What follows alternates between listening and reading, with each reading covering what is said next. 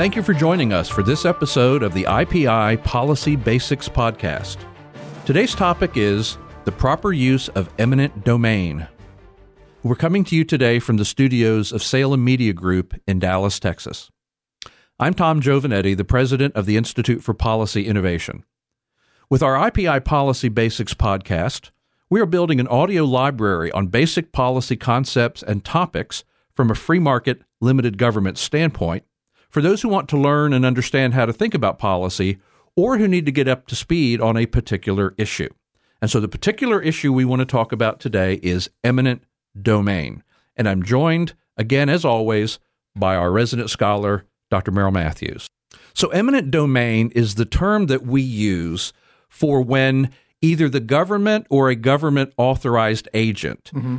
uh, takes private property for a public use. So, for instance, if a road is being built, or a highway is being built, or an airport, or a water pipeline or a sewage system or something, or, or even if like electrical service is being brought into a new area or cable service or something like that, these are viewed as public uses. Mm-hmm. And so in the Constitution, in the Fifth Amendment, the takings clause allows for the fact that there may be times when property needs to be taken for a public use. Mm-hmm. Now, we're going to talk in a few minutes ago about what the various parameters of that are. We're not talking about Burger King being able to come and take your property away from you so that they can put up a Burger King. Mm.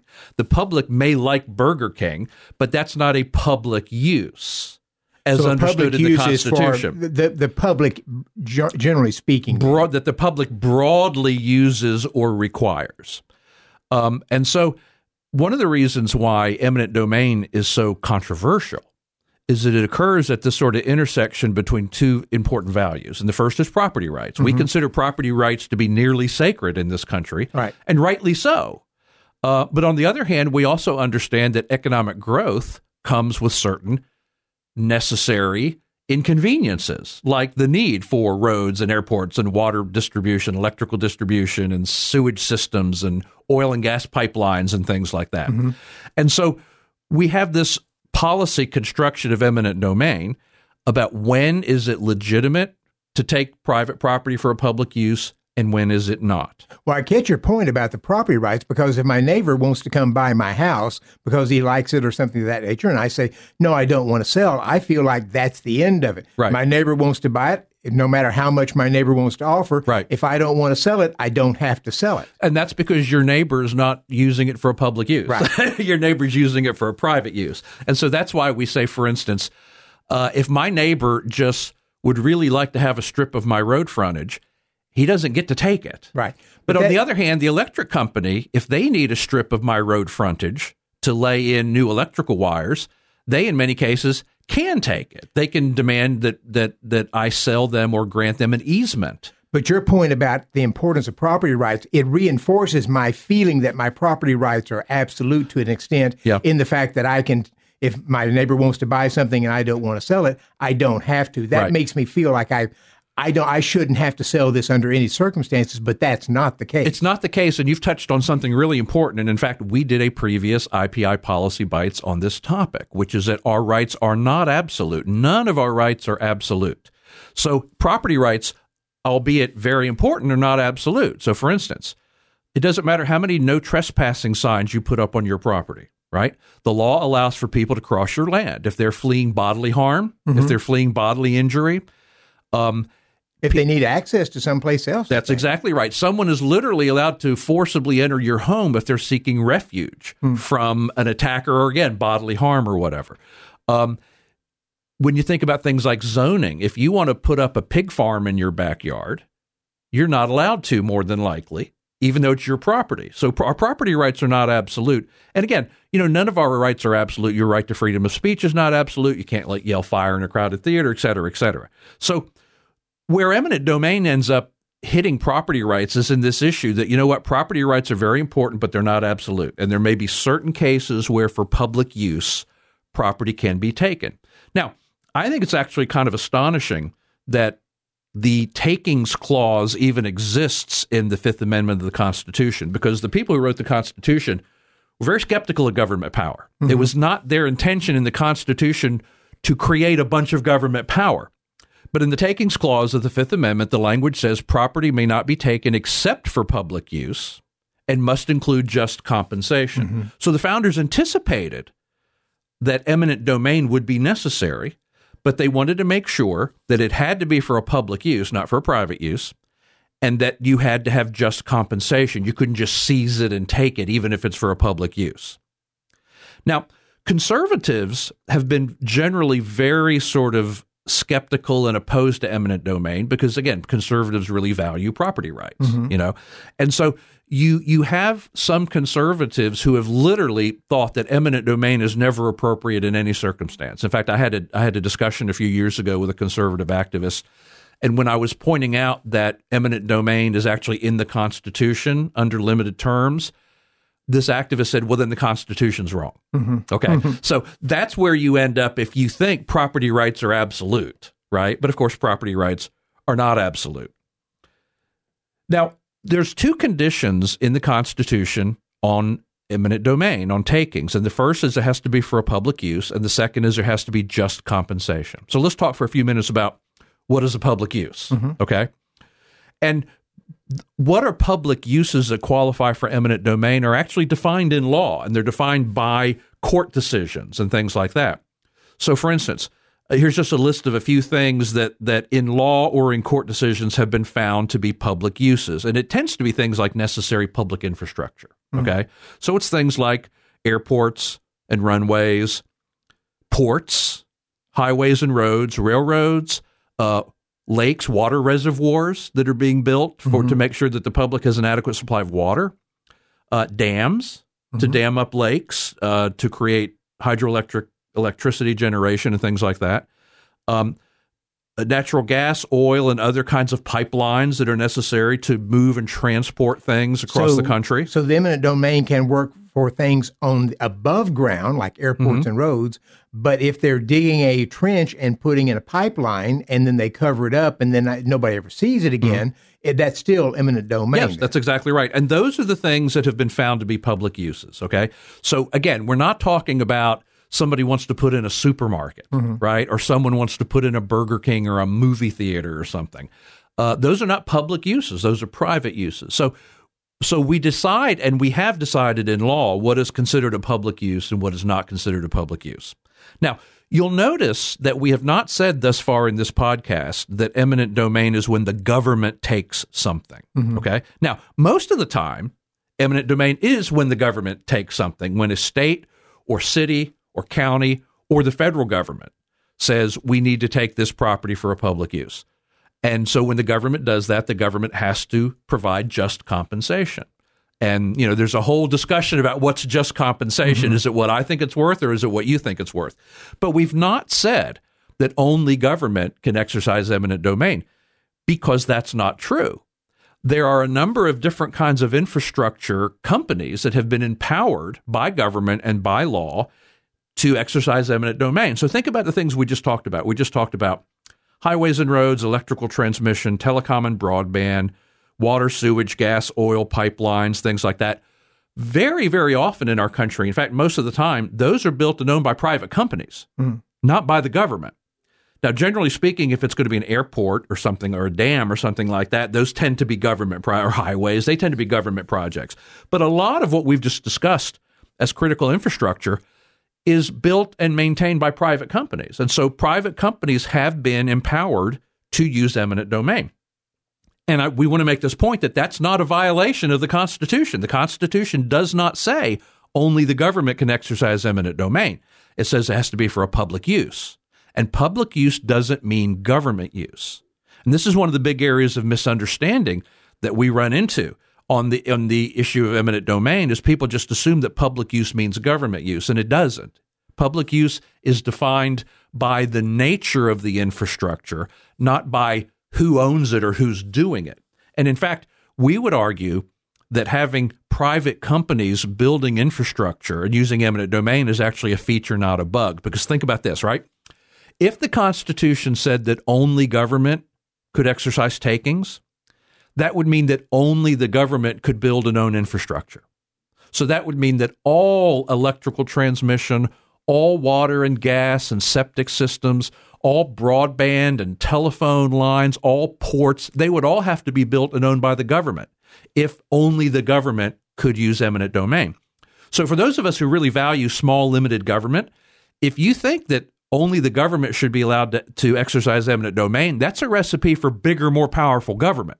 That's a recipe for government being in control of all infrastructure rather than having private companies building and owning and maintaining infrastructure.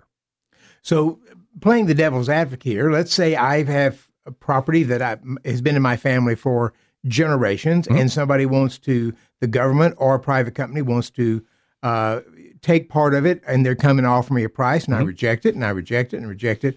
Would the critics say you just allow them to reject it until you, they finally come to a price that somebody would sell, or what's the objection to this? Because everybody knows you've got to have roads and other things. Right. So that's a perfect transition to the next point, which mm. is what is just compensation? How do you determine that, right?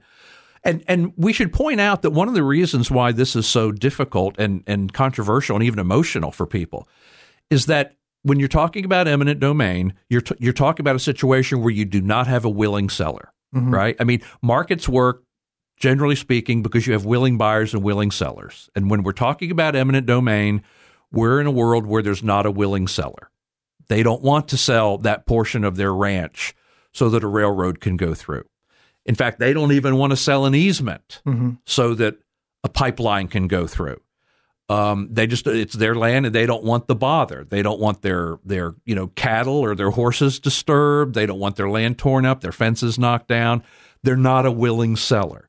So you've got a willing buyer, but you don't have a willing seller. And so Markets normally answer all of your questions when you have a willing buyer and a willing seller. But when you don't have a willing seller, now we've got to figure out okay, so how do we answer these questions? What is it worth? What's the right price? What's just compensation? And the way this is determined is literally going to vary from state to state because mm-hmm. states have their own laws about how do you determine just compensation? Is there is there forced arbitration?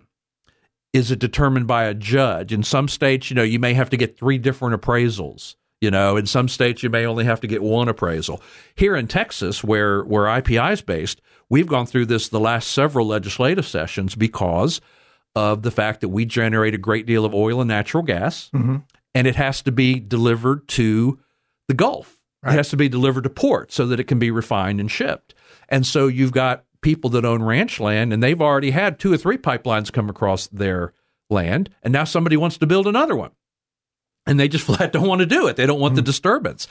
And so you end up with this issue of okay, so how are we going to decide what just compensation is?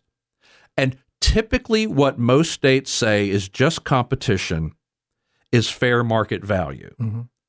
but you don't have a market you have an unwilling seller. So, how do you determine what a fair market value is? And again, that's going to vary from state to state depending on the law and whether they require neutral arbitration or forced arbitration, whether you have to get a certain number of appraisals or whatever. But at the end of the day, many of these cases end up getting settled in courts mm-hmm. where literally a judge ends up saying, this is a fair price. Now, not always. There are people who are more than happy to, you know, either sell an easement or actually sell a portion of their land for a high price. But you have this issue in eminent domain where the, the person who holds out the longest is in the strongest position mm-hmm. to get maybe the highest price. Right. And so there's actually an incentive to hold out rather than sort of cooperate with the process. So if, if everybody along the pathway has sold out except for me mm-hmm. and they need me, then I actually have the, so, a certain leverage to be able to get a higher price because I'm the last I'm the last one they've got to get. Exactly. Now, part of our purpose in this recording this policy basics podcast is to explain the proper use of eminent domain and to explain to folks that eminent domain there's nothing wrong with eminent domain so long as it's done within the limitations of the constitution so long as it's for a public use and so long as there's just compensation mm-hmm. But there's a broad area, I think, of possible discussion here about what is just compensation. Okay. Maybe fair market value is not just compensation. Okay.